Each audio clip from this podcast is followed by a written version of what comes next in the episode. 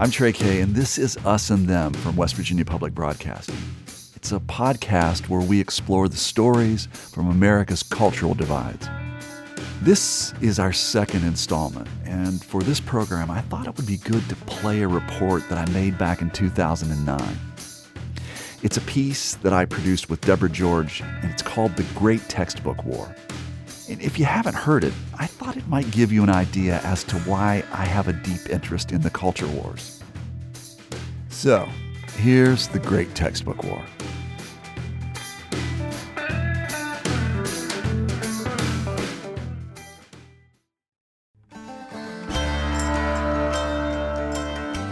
In 1974, a storm was brewing in the mountains and hollows of West Virginia. Our people are standing up again to preserve what little bit of sanity and society that we have left. I felt like I was standing still and the world was just flying in circles around me. This storm marked one of the first battles of today's culture wars. I pledge allegiance to the Christian flag and to the Savior.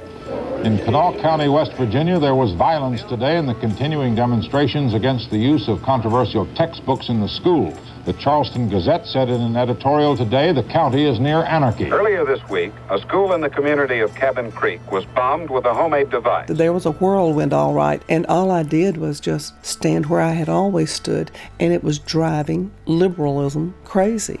Coming up, the Great Textbook War. Dirty thieves! Hi, I'm Trey Kay.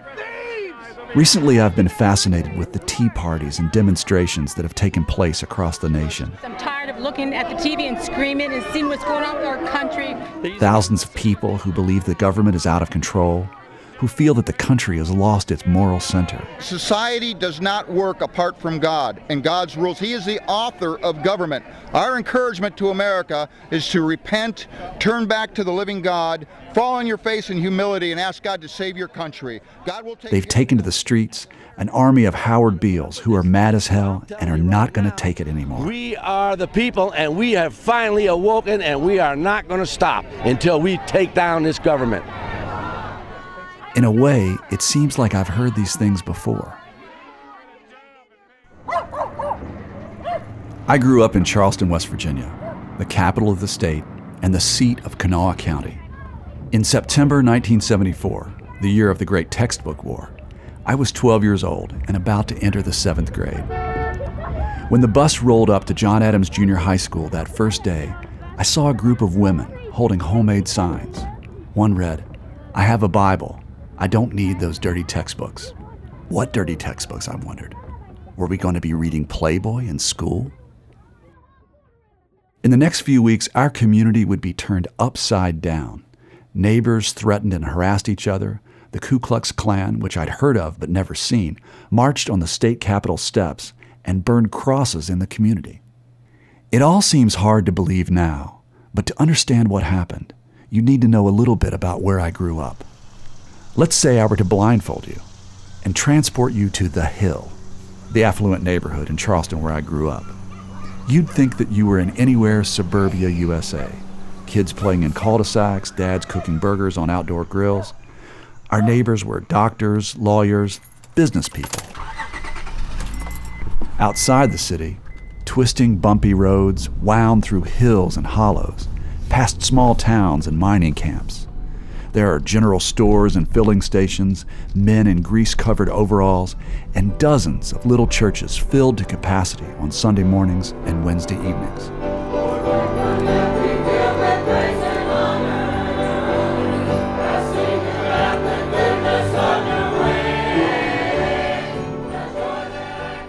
There was a lot that was different between urban and rural Kanawha County, not the least of which were our churches and our accents. One institution did tie us together, the Board of Education, which oversaw Kanawha County's 125 schools. But that was before the Great Textbook War. On April 11th, in the spring of 1974, the Kanawha County Board of Education met to consider some new textbooks that were being proposed for adoption. The meeting will please come to order. We're starting a little bit late this evening. I remember it going into it as a typical meeting. I mean, I had attended these before, but just as a teacher. My name is Becky Burns. I was a member of the 5-member textbook selection committee in Kanawha County Schools in 1974. Thelma Conley presented the rationale for the selection. Not only did the committee look for multi-ethnic content, but also multicultural. We were operating under state guidelines. One of the guidelines, which was a new one, was that the textbooks, they should be multicultural in their content and in their authorship. When the book presentation had concluded, school board member Alice Moore questioned a term used in the report, dialectology. It was intended to encourage students to feel comfortable in expressing themselves by using their natural dialect. I just don't think I agree with that approach at all. In fact, I'm sure I don't. What was that? What I've read about dialect. Alice Moore was the lone female member of the Kanawha County Board of Education. She was a minister's wife with 4 children in the schools, and the only board member without a college education. And it didn't seem right to Mrs. Moore to teach incorrect English in school. There's a correct way to speak. Now, there may be some slight variations, but dim is never correct, dat is never correct for that. Now, if we're talking about this in dialectology, I want to prove these books. Mrs. Moore's objection caused a sensation. It was rare that an ordinary member of the community, a parent, had questioned the decisions of education professionals. I was just sitting back saying, okay, let's get it done. And like every once in a while happens, all of a sudden, whoops, you wake up and all kinds of things are happening different than you expected. I'm Kenneth Underwood, and at the time of the controversy, I was superintendent there in Kanawha County. The board normally always relies upon your textbook selection committee. They're the experts. My name is Russ Isaacs. I was on the Kanawha County Board of Education for 6 years. Why not leave it up to the professionals? I mean, what are we paying these people to do? I mean, they're professional educators. What am I? I'm an accountant. What the hell do I know about education? Alice Moore may not have had a college degree, but she was well-read and well-informed. She'd been keeping an eye on attempts to bring sex education into the curriculum. And for some time, she'd been reading about the radical left and their attempts to use American schools to change society. In her mind, all the talk about multiculturalism and dialectology was just a cover-up for a larger liberal agenda. I almost think Kanawha County was a test case. This was happening in different places around the country. But I wonder if they didn't think they could come into West Virginia, that these were backward, uneducated people. They could come into this little state, they could do whatever they wanted to, and nobody was going to question them. After some discussion, the board moved to approve the books, but hold off purchasing them until they'd had a chance to review them more closely. Okay, would you be willing then to go along with the approval of these recommendations on that basis? The recommendation on this basis. Okay, would you so move? I so move. All in favor of the motion, say aye. Aye. Aye. Opposed? Motion's carried. Well, as soon as the meeting was adjourned, my husband happened to be there that night. He didn't always go with me, generally didn't, but he was there that night. And he walked up and handed me a book and said, I want you to look what you just adopted. I don't remember which came first, the tabling or the objection to the Malcolm X quote. You know, I remember Malcolm X being a flashpoint for Alice. Don't you know what I just heard? The quote that Alice's husband pointed out was from the autobiography of Malcolm X. All praise is due to Allah that I moved to Boston when I did. If I hadn't, I'd probably still be a brainwashed black Christian. I'm just so offended by that remark in a student's textbook. So I told the superintendent, I want every book delivered to my house. I want to see every book. I'm going to, I want to start reading these books. And we sent them all there. All 300 plus. I just figured if she wanted to read 300 plus books, she could. Alice's objections at the board meeting had mostly been about grammar. Now she found things that made her feel even more uncomfortable. four-letter words scattered throughout the stories, sexually suggestive works by E. E. Cummings and Allen Ginsberg, and excerpts from memoirs by Black Panther's George Jackson and Eldridge Cleaver that combined anti-Americanism and sexual vulgarity. Alice began giving interviews to the media, spreading the word about what was in the books. As the people were reading the newspapers, reading letters to the editor, going to various meetings, they started choosing up sides. And it wasn't about a passage, it wasn't about a portion of a book, it was the books. You were either for them or against them.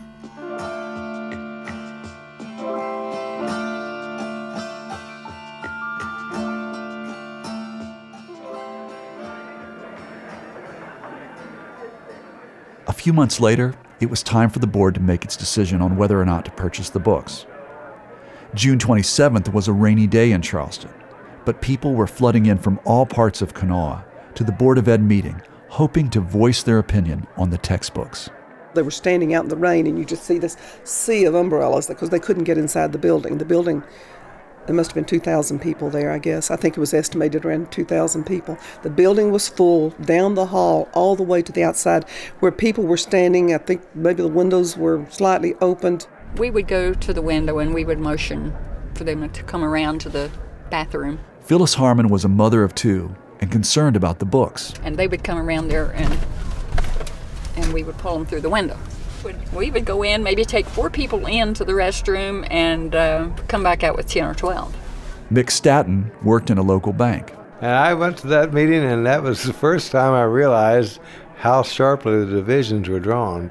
But it was just a kind of circus atmosphere at first, until they really got right down to the brass tacks. The meeting, please come to order. With underlined copies of the texts in hand, Alice began to question those who defended the books. I knew what I was going to be accused of. These narrow-minded religious fanatics, wanting to censor textbooks. I knew we would be accused of book burning. In Nazi Germany would be brought up as this terror threat. Alice questioned a selection from Freud in one of the supplemental texts. In the same book, Essays in Theory, there's another article on the sexuality of children, their sexual feelings toward their parents, where they spell out quite explicitly how every little girl has a very sexual desire for her father. Anyway, Sigmund Freud, this was something he had said, and he said every child, every boy desires to have sex with his mother, and every girl desires to have sex with her father. And that was so repulsive to me, to think that any child would see that. I knew that thought would never leave their mind. What strikes me, Mrs. Moore, is that you're pinpointing a few objectionable things. As Mrs. Moore questioned book supporters, Nell Wood, chair of the book selection committee, sat biting her tongue. I think any parent has a right to say, no, I don't want my child to read that. But nobody has a right to say, I don't want your child to read that. That's going beyond common sense. The objections moved from Freud to fairy tales to felons. Moore brought up an excerpt from Soul on Ice, the memoir by Black Panther Eldridge Cleaver, who spent time in prison for rape and assault. Is it your feeling that in order to represent minorities, that we should, specifically blacks, that we should represent them with the Eldridge Cleavers and the George Jacksons and the people of this time? Dan Moles probably represented how most parents felt about children reading Cleaver in literature class. You know, Eldridge Cleaver, Soul on Ice, in the second or third chapter, he's talking about going across the tracks and raping white women, and things in there. Well, that's fine if that's what you want to do up in New York, but that doesn't fit on Camel's Creek very well, thing. But Mrs. Moore wasn't just speaking to white members of the community. They represented the worst of society and called that multiculturalism. I don't think that represents black culture, or at least that's what I was trying to say to the black community. This is not a fair representation of your culture. In a strange way, I respected her strategy. Reverend Ron English was a member of the local chapter of the NAACP. This is a very conservative community. Within the black community, there were people who felt like some of the writings were anti-Christian, that some of the writings were unpatriotic, you know, because maybe she had some clues that there was that sentiment in the African-American community or in the black community, and that she wanted to kind of speak to that by way of saying, now, we're all Americans here. You understand that we are not talking about race here. We are talking about good old, honest American values. She's pretty media savvy. The way that she went about raising questions, and she would do it in a very cool, calm, and collected kind of way. Mr. Clendenin, you mentioned the academic freedom of teachers at all educational levels. Do you think that a teacher has the academic freedom to challenge an elementary child's religious beliefs? Moore worked her way through the objections to the books. Full of coarse language, they were anti-Christian and anti-American. But if there was any one thing at the core, it was that they encouraged students to question the values of their parents and community. Like an experienced trial attorney, she grilled Richard Clendenin, the president of the County Association of English Teachers, when he brought up the subject of academic freedom. To challenge his beliefs? To challenge an elementary child's religious beliefs. I don't believe he has the right to challenge his beliefs, but he has the right to challenge him to think for himself about those beliefs. He has a right then to put a doubt or a question in an elementary child's mind about whether or not there is a God, or if the Bible stories are mythology or fables. We'll have to have quiet. It wasn't just a matter of throwing in foul words to, you know, for children to see. It was a matter of getting children to accept a whole new idea. They talk about this self-actualization, clarifying your own values. You have to establish and clarify your own values. The idea that a parent could teach their child that this is right, this is what you should do, this is wrong, you should never do this. That had to be removed to free this child from the idea that there's an authority that tells them what's right and wrong, that they themselves can determine by themselves what is right for them, and truth is whatever is truth to that individual. And there it was, in a school board room in West Virginia, a basic fissure in American values was exposed. Whose rights take precedence, the family or society's? What is the proper role of the parent as head of the family? If I have been successful as a parent, nothing my children can read in school can hurt them. There were several parents like Mike Wenger who defended the books. Most of us remember the childhood saying, sticks and stones can break my bones, but words, and I would add ideas, can never harm me. To summarize, this is the only world in which we live. We cannot hide it from our children. We can only determine when they will find it and where they will find it. Let them find it today rather than tomorrow, and let them find it here in our schools rather than on some street corner in New York or in some rice paddy in Vietnam. Thank you. The passion-filled speeches went on like that for a little more than 3 hours before the board made their decision. Mr. President, I'm prepared to move that we move forward with the purchase of the basic textbooks as adopted by this board on April the 11th. I'll second the motion. All in favor of the motion to adopt, say aye. Aye. Aye. Opposed? No. No. The motion is carried 3-2.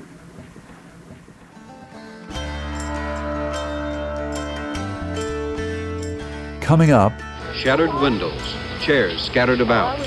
What was left of Mrs. Catherine Albright's first grade room at Midway Elementary School at Campbell's Creek, West Virginia. That's after this short break.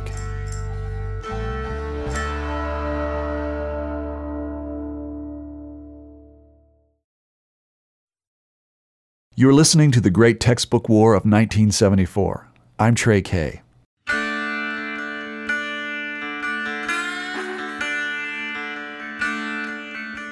In the late summer of 1974, Americans were struggling to find their footing in uncertain times. That August, Richard Nixon became the first American president to resign from office. Fighting in Vietnam continued despite a peace agreement, and in California, a group calling itself the Symbionese Liberation Army, was robbing banks with kidnapped heiress Patty Hearst in tow. In Kanawha County, West Virginia, parents were poring over their children's textbooks, unsure of what they were reading. School board member Alice Moore had started a fight against the textbooks, and a number of fundamentalist preachers joined her cause. We're all out for one thing, and that's to not see that our children's minds are torn down and this stuff goes into the schools. We're together. The preachers' congregations ranged over Kanawha County's mining communities. Marvin Horan, a truck driver and preacher from the Campbell's Creek community, called for a school boycott. Now the thing we have to do is to stay out of school until the books are gone. We must stay out of school. The books must go. We can win if we'll stay out of these schools. Leaflets circulated with excerpts from the texts. A lesson on mythology used the example of Aesop's fable about the gladiator Androcles and the lion who spares him because he'd once pulled a thorn from his paw.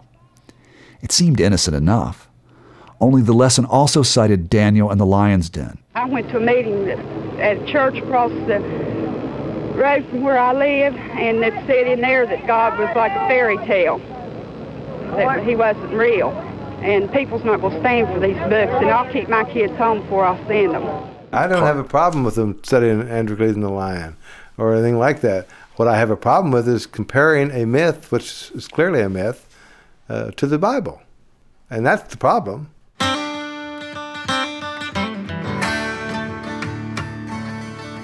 There were night meetings all over, in schools and out of schools, in churches, on the street corners, shouting your cause so that you would. It was constantly keeping people stirred up. It was the Civil War of books. I say this to you today. You that are here, if you've never been on a protest... Kaki Eller, a young English teacher, went to one of the meetings where Reverend Avis Hill spoke. Come Tuesday, I expect to see ghost rooms in Kanawha County. I expect to see... He's very charismatic. And the crowd that came were very, ban those books, burn them, let's put them in piles and burn them. And I was standing beside a man that was a businessman in the area. I won't relate his name, but I said, you know, John, this is getting a little bit out of hand here. And I can remember that he pulled his coat back and said, don't worry, I'll take care of you. And he had the biggest pistol on his body that I'd ever seen. It was a scary time because all the adults and your parents and people around you were acting in ways that you'd not seen them act before. Kelly Wills was a rising sixth grader that fall at Midway Elementary School in the town of Campbell's Creek. My mom's involvement, the extent of her involvement with me in school was to be a PTA mom and to, you know, come for the Christmas party and all of that. And now all of a sudden she's going to meetings where they're discussing not sending your kids to school. The whole thing was kind of Twilight Zone-ish, really. And the rhetoric kept ratcheting up. Reverend Charles Quigley was heard to pray for God to strike down the school board members who had endorsed the books. On September 3rd, the first day of school, officials estimated 20% of Kanawha County's 45,000 students stayed at home. This is the CBS Evening News with Roger Mudd substituting for vacationing Walter Cronkite. And in Washington, Bob Schieffer. The national networks, which had been focused on the anti-busing riots in Boston, turned their cameras south towards the angry parents of West Virginia. There were people here I remember from everywhere. Every news, every anchor, everybody, anywhere. Al Walker in Kanawha County, West Virginia. And the more people that came, the more angry the controversy became. The Kanawha County school buses here in Dickinson didn't run today. They were blocked by a group of angry parents, some of them coal miners, who objected. Avis Hill was in demand as a spokesman for the protesters. We want what's right for our children. We want these dirty, nasty books. I've been quoted many times through this by UPI and the others that the dirty, nasty books, and that's what we want out of schools. And Reverend Hill even recorded a song for the protest. Our lost heaven, West Virginia, dirty textbooks, broken-hearted mothers. Well, I'm against the books, but I don't see doing it this way. How would you say it? Well, there has to be another way. I don't think it's illegal to keep him out of school, and my child wants to go, so he's going. Parents who did bring their children to school would be met by taunting protesters. Kelly Wills went with her mother to picket in front of Midway Elementary School. I felt sorry for him. One thing I remember, they never made eye contact. They never made eye contact. They looked down. They never spoke. You know, they would take their kids and have them close to them and walk them through this gauntlet of people. Seeing the picket lines, a lot of parents gave up and turned the car around. Kanawha County was Union country, and it took a lot of nerve to cross a picket line. The book-protesting mothers also began showing up at the morning shifts at the mines, urging men to join the protest. It worked. Despite union orders, thousands of miners walked off the job. At that time, and I guess some of it's true, they would strike at a drop of a hat. But this time, miner David Callison says they were serious about the protest.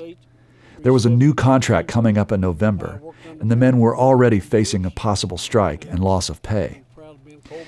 Callison worked with Dave Lucas, who had been arrested and spent 30 days in jail for trying to get workers from the local alloy aluminum plant to join the protest. And I thank God one day, and I believe I'll get a reward for what I did. Callison and Lucas said miners knew an economic boycott would have more power than just a school walkout. There's some for the books, probably, and there's some against the books, but they wouldn't cross a protest line. Within days, more mines were shut down. So were chemical plants and grocery warehouses. Even municipal bus drivers stopped work. A message was being sent. Coal mines started shutting down. Other businesses started shutting down. Then it was no longer a bunch of backwoods retarded people. It was a legitimate gripe that we had. The business community was split on the protests. Most were against them, but others with fundamentalist leanings gave money. The miners who were pro-union and mostly Democratic weren't all churchgoers, but they didn't like their children being taught outsider notions. They was going to teach my kids socialism, homosexuality. They was teaching situational ethics. Like whether it was okay to lie.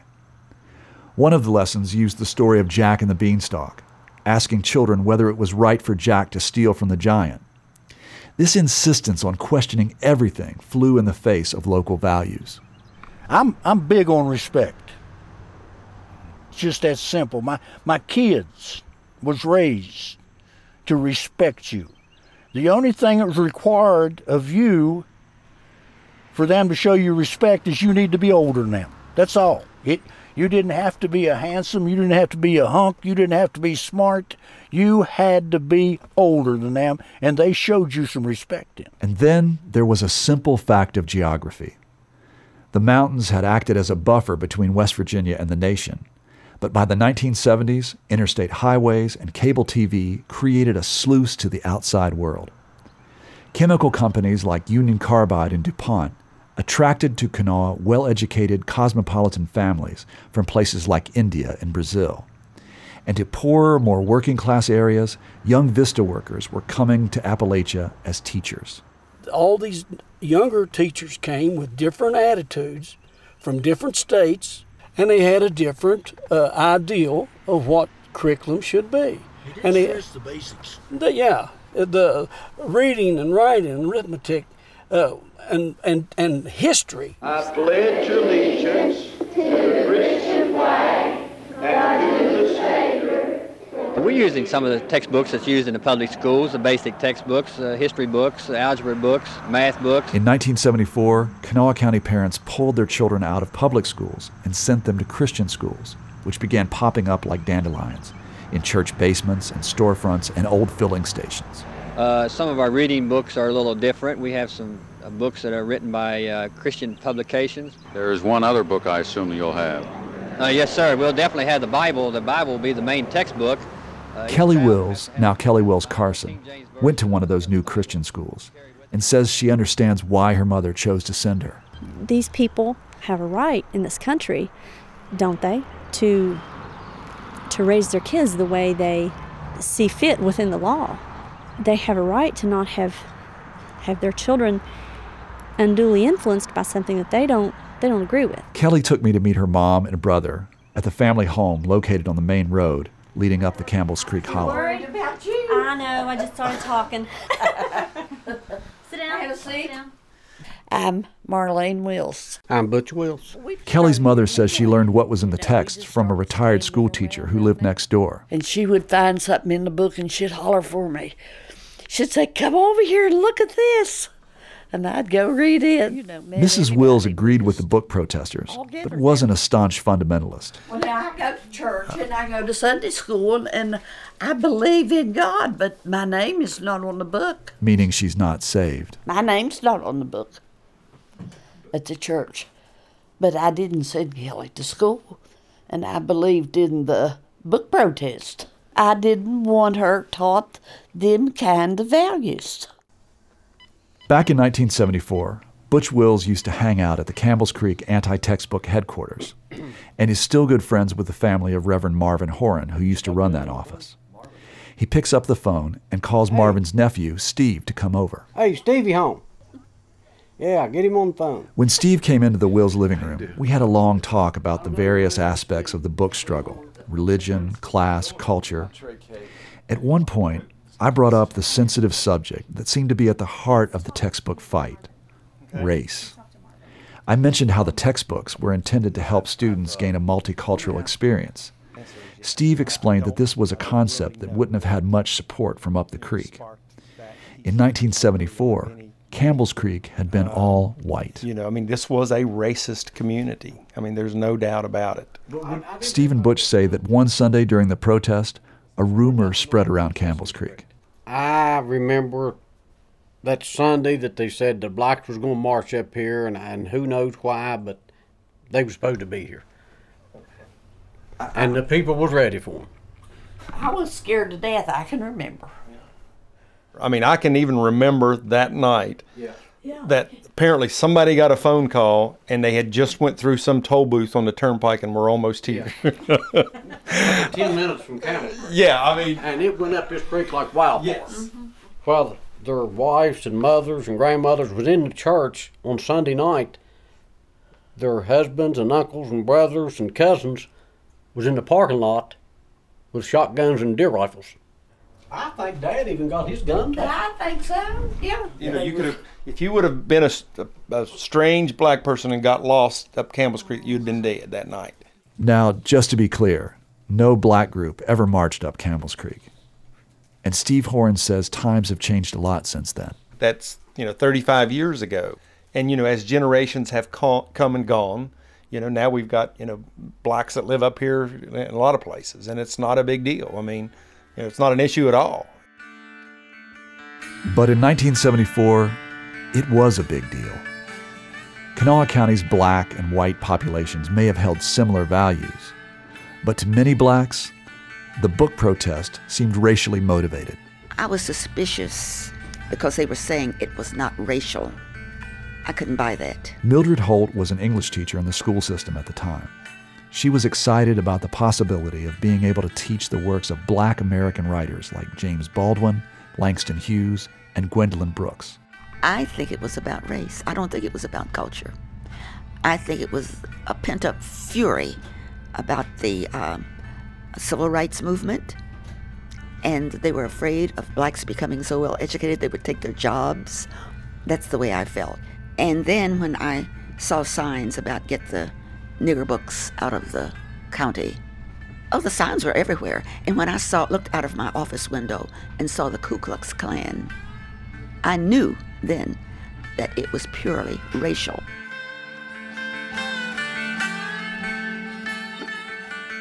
The Klan made their presence known during the textbook controversy. The textbook protesters had to spend a good deal of time and money publicly disavowing them. As protesters gained visibility, more national groups on the right and the left took interest. The John Birch Society, the National Education Association, and Bob Dornan, representing a group called Citizens for Decency Through Laws, came to Kanawha, as well as a fledgling group of conservatives from Washington, D.C. We found out about the Kanawha protests when we primarily, read about it in newspapers. We didn't realize what we had stumbled upon. Larry Pratt is the executive director of Gun Owners of America, but back in 1974, he was the first treasurer of the newly formed Heritage Foundation. Connie Marshner was the group's education director. Heritage in those days was a baby organization. I mean, literally, we had just become a legal entity. We were 5 people in rented space next door to a garage. And we had seen these kinds of things percolating, and these ideas were floating around that children should be taught in a way that was so very different from what their parents had been taught and what their parents wanted. The networks ran the stories on Kanawha County all over the country. Many, many viewers saw those stories and said, oh, I'm not the only one who has these problems. It's not just my school district. It's not just my family. I'm part of something bigger. It had the effect of bringing the attention of the public to this textbook problem and the public school problem all over the country. We were all just delighted that we had a chance to have a grassroots constituency that had risen up to try to deal with something that we thought was a problem. We thought, well, let's go help them. We think they're right. On October 6th, preachers Ezra Grayley and Avis Hill staged a rally in front of the school board office. Such a demonstration was a violation of a court injunction restricting protests close to a school building. So they, along with many other protesters, were arrested. The Heritage Foundation took up their legal defense. In Kanawha County, West Virginia, there was violence today in the continuing demonstrations against the use of controversial textbooks in the schools. The Charleston Gazette said in an editorial today, the county is near anarchy. More on the story. Snipers fired at school buses. A book protester was shot through the heart. And then... shattered windows, chairs scattered about. What was left of Mrs. Catherine Albright's first grade room at Midway Elementary School at Campbell's Creek, West Virginia. A U.S. Treasury agent and Kanawha County Sheriff's officer speculated the damage was the result of dynamite set off before sunrise. Within the span of a few weeks, several elementary schools around the county, as well as the school board headquarters, were dynamited or firebombed. No one was injured, but people were wary about sending their kids to school. When the Lord give me my children, he give me sense enough to raise them. And I sure am not going to raise them to get blowed up under a pile of bricks or shot at in a school bus. Shortly after the bombings, the school board announced that they had come up with a compromise. Most of the textbooks would stay in the schools, but parents would have to sign permission slips allowing their children to read them. Children whose parents didn't sign could go sit in the library during the lesson.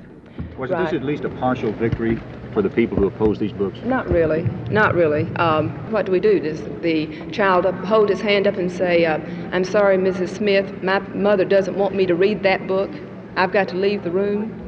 I know what happens to a child like that. They're the laughingstock of the schools. The compromise did little to soothe the frustration of protesters like Reverend Henry Thaxton, who felt they were being condescended to by a cabal of cultural elitists.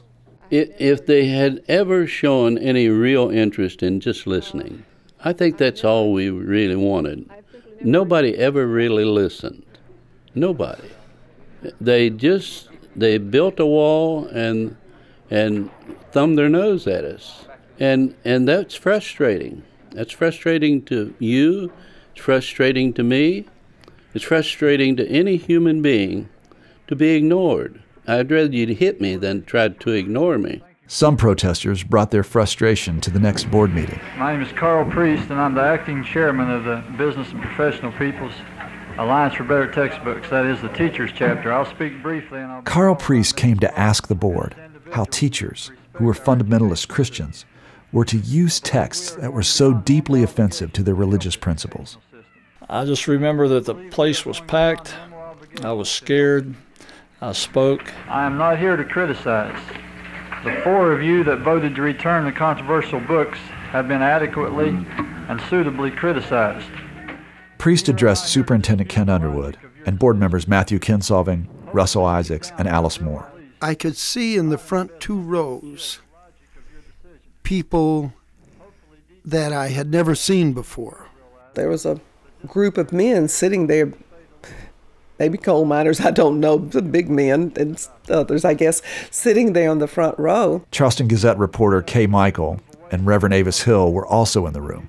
The men started gathering around. They kind of started making a semicircle up near the board members' desk. all of a sudden fists were flying.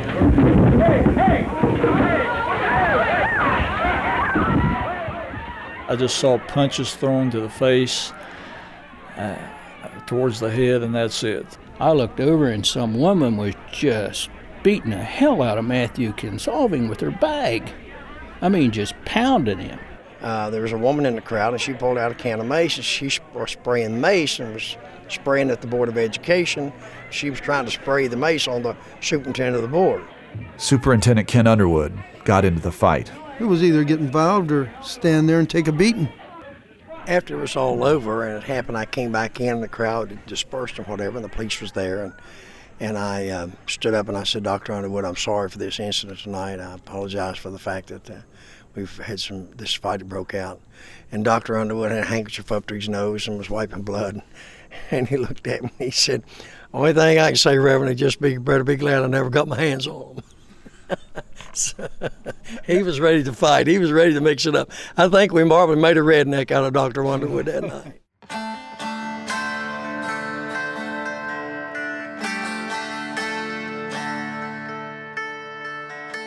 About a week after the rumble in the boardroom, there was a break in the Midway Elementary School bombing investigation. About 11 p.m. at night, I got a call from one investigator who said, you need to get to the office. My name is Wayne A. Rich, Jr. At the time, I was assistant United States attorney in the Southern District of West Virginia. Rich went in and heard the report of ATF investigators who'd been questioning a suspect named Delbert Rose. Rose was a Campbell's Creek resident who had spent a lot of time at the anti-textbook headquarters located up that hollow. During the interrogation, Delbert confessed to throwing the dynamite bomb into the Midway Elementary School. Then he told the investigators about another plan that would send a message to parents who continued bringing their children to school. He said there was a discussion at that school textbook protest headquarters that night on Campbell's Creek that they could take a blasting cap and put it inside the gas tank of a car and hook the wires to the brake lights. And when the kids got in the car and you backed down, like onto the road and you hit the brake line, it would blow the gas tank on the car. Before this, all of the terrorist acts had been leveled at empty buildings. Rich moved fast, indicting 6 people for conspiracy. People were shocked to see Reverend Marvin Horan's name at the top of the list. At Marvin's trial, Delbert Rose was the main witness for the prosecution.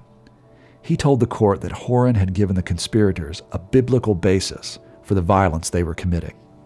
At that time, Marvin Horan began reading several passages out of the Bible, including, quote, there is a time and a place for all things, a time to love, a time to hate, a time to kill, a time to be killed, a time for peace, and a time for war, close quote. Marvin Horan further stated, quote, if you're going to war, if you get all your horses and your chariots and go to battle or go to war, be not afraid, because the Lord thy God is with thee. Delbert then told the court what these words from Horan meant to him. Quote, I was not to be afraid when I was asked to put dynamite in Midway School, that the textbooks was wrong, and there was a time to stand up for right and to stand up again wrong, and that this was like a war against the textbooks, close quote. Marvin Horan was convicted on 1 count of conspiracy, and he served 3 years in a federal penitentiary. His conviction didn't sit well with people on Campbell's Creek. It was hard on everybody up this creek. I mean, people just couldn't believe they was doing Marvin that way. And there's no doubt that the intent was to find a way to stop Marvin Horan, you know. And I guess the way they came up with that was, you know, to level these charges once this violence happened, you know, that gave them exactly what they needed. Because, I mean, without a doubt, the intent was if we stop Marvin Horan, we stop, you know, this cause. He was railroaded, the way I look at it. I mean, that's what you got to say what you believe, and that's what 95% of the people up here believe. They still believe that way. But Marvin's prison sentence didn't sit well with some on the Pro Book faction either. Reverend Jim Lewis, a liberal Episcopal minister in Charleston, was one of the most outspoken advocates for the textbooks and was diametrically opposed to Horan on just about every issue regarding the protest. However, He spoke at Marvin's sentence hearing and asked the court for leniency on his behalf. There were a group of us in the community who felt that his conviction should stand, but that rather than put him away in prison in Kentucky or wherever, it might be good if he were to put in some kind of probation here, some kind of accountability here, and then be helpful in bringing about some reconciliation across the county. After the trial, things, for the most part, settled down. The Civil War of books was over, but reconciliation has been hard to come by. I am so tired, 30 years afterwards, of people wanting me to state the position of those stupid protesters. That's next, after this short break.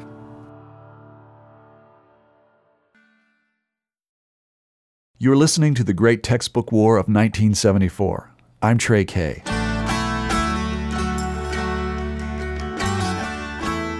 When the textbook war was over, it was hard to tell who had won exactly.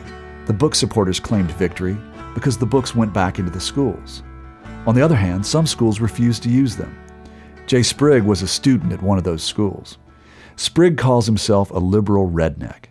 He graduated from high school in 1983, attended West Virginia State College for a while, and worked as a carpenter until he was disabled a few years ago. You know, I don't want to dwell on it or carry a grudge, but you know, I got out later in the world and talked to friends who, you know, I remember one friend I was talking to, he had to do a compare and contrast report on 1984 versus Brave New World. I'm like, man, where was my teachers on stuff like that? You know, we were spending the whole semester on Beowulf. You know, nothing against Beowulf, but the whole semester. Sprigg thinks his teachers wanted to avoid any kind of controversy and just never assigned much modern literature to their students. I can't think of a better place in the world for an 11th grade English class to study The Grapes of Wrath, but we never would have. They would have never done that. The Upper Kanawha Valley in West Virginia would be a perfect place for a teacher to teach The Grapes of Wrath, but we didn't. A lot of teachers agree. Becky Burns, who was on the committee that selected the disputed texts, says the protesters' angry words stayed with her for years. I hate to admit it, but I think they're still in my head. I'm a brave person. I'm a brave teacher, and I was going to do the best for my kids. But I did think twice on occasion. And I know of other teachers who thought more than twice. I know of some teachers who never used those books, even though they were restored. They said, I'm not going to go there. I'm not going to put myself out there to be threatened, to be criticized, to have constant turmoil in my class. And some teachers' antipathy for the protesters is just as raw as it was 3 decades ago. I am so tired, 30 years afterwards, of people wanting me to state the position of those stupid protesters. And they were stupid. Teacher Nell Wood, who chaired the selection committee, doesn't take kindly to suggestions that she see the situation from the protesters' point of view. It seems like the world is set to see these poor people who had things pushed off on them. I had a position, and nobody ever wanted to hear it. They didn't want me to say it. I think it is necessary for us to grow up and recognize that it's a big, wide, wonderful, scary, ugly, beautiful world.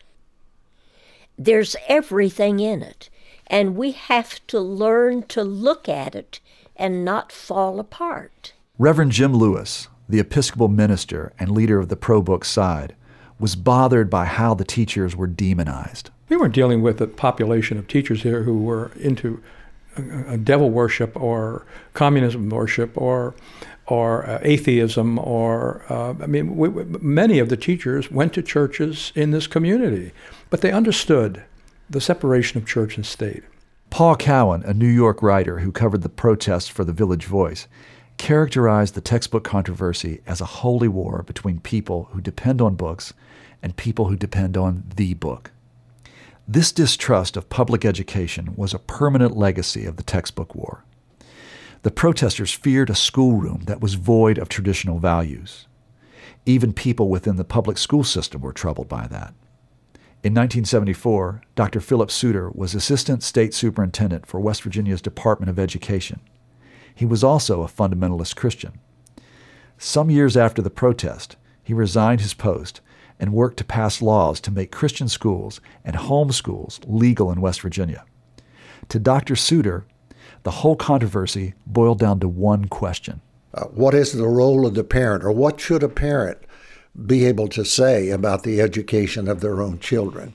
Or it raised questions like this, and I think a very real question. Who does own the child? I think parents in West Virginia or any other state, as a matter of fact, should have much to say about the education of their own children. And I think they are equally able to make good and wise decisions about the nature of education for their children. Connie Marshner and Larry Pratt say the issue of parents' rights prompted the Heritage Foundation to organize a conference on education in Kanawha during the textbook controversy. We wanted to get a track record for doing things and bringing conservative intellectual ideas into the discussion. The Heritage Foundation built on the textbook protests to rally support of values-minded conservatives throughout the country. School boards became the launching pads for new right politics, and the Heritage Foundation went on to play a leading role in shaping conservative policy during the Reagan years and beyond. So ultimately, you could say that the Kanawha County issue really helped set the stage for the emergence of the Christian right. Very similar themes, an overweening, tone-deaf government, and the people are probably saying today what I imagine they were saying in Kanawha County 35 years ago, sit down and be quiet, you work for us. Listen to what we have to say. God bless America, land that I... This past summer, Reverends Avis Hill and Ezra Grayley joined a few dozen other textbook warriors at a reunion in Little Creek Park in South Charleston to eat chicken and apple pie and swap stories about those heady days in 1974. I think we were a wonderful bunch of people, to tell you the truth. Fight for something clean and right and legal. Amen. I felt like a soldier of the Lord. Onward, Christian soldiers. Like many protesters, Phyllis Harmon, now Higginbotham, says the textbook war was the most significant part of her life. It caused me to realize that I had to really stand guard on my children and watch everything, knowing that Satan is a roaring lion and he's out to steal, kill, and destroy our children. A sign on the wall of the picnic shelter at the protester reunion read, "The first tea party was held in Kanawha County 35 years ago. Avis Hill and retired school teacher Carl Priest see themselves as pioneers. Don't let anybody sell you short. We start the movement that has grown in momentum." I have no doubt that West Virginia was the, to use an analogy of the American Revolution, the place where the shot was fired that was heard around the world. Every time you turn on the television and you watch Fox News or Glenn Beck or you watch Sean Hannity, and in 1974, when we got started, there was no Fox News. There was no Rush Limbaughs. There was no Sean Hannity. Hi, welcome back to Fox and Friends. The books your children are learning from could be filled with harmful inaccuracies. You would be surprised to learn that the most commonly used textbooks in schools are being used as tools for propaganda. I gotta tell you something. I would not want my kids in a school where they are taking a captive audience and indoctrinating them with views that contradict mine. So unlike 35 years ago, Reverend Hill has plenty of company on cable TV. Our nation is in peril. Our children are being destroyed every day. Our homes are being crushed and destroyed. In a strange way, Hill and the other textbook protesters feel vindicated that what they prophesied back in 1974 has come true. We've lost the family unit. We've lost morality. We've lost our way.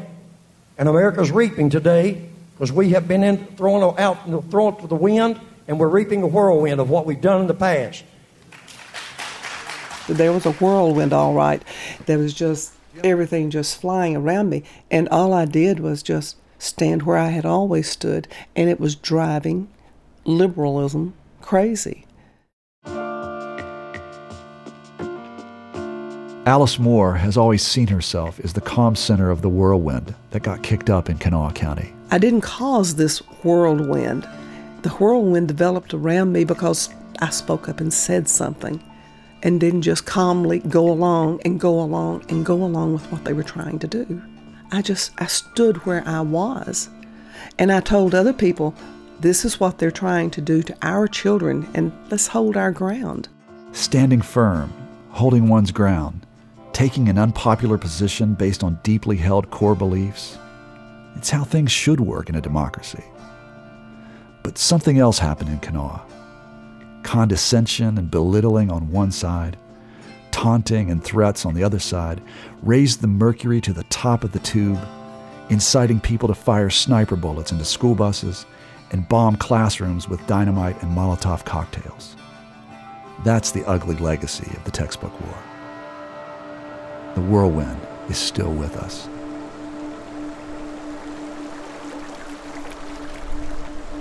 Ages ago, the Kanawha River cut a deep winding valley in the unglaciated Allegheny Plateau.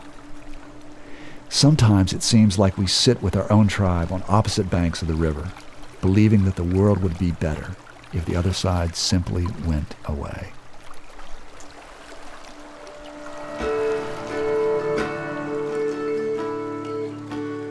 You've been listening to The Great Textbook War. This program was produced by Trey Kay and Deborah George, with help from Anna Sale, Jonathan Mitchell, Mia Lobel, and Rosa Mayer. Music was provided by Michael Lipton and Tristan Lozow. Special thanks to Henry Battle, Stan Baumgartner, Richard Faust, Dr. Carol Mason, Fannie Casey, Deborah Jarvis, Lucy Welburn, Will Hanna, Susan Small, Ruth Josick, Craig Kay, Sam and Janie Bowling, Kathy Kay, Governor Gaston Caperton, and New York Public Radio, WNYC. The Great Textbook War was sponsored by the Kanawha Historical and Preservation Society and made possible with funding from the West Virginia Humanities Council, Friends of West Virginia Public Broadcasting, Kanawha Senators Community Partnership Grant, the CRC Foundation, and generous listener support. I'm Trey Kay.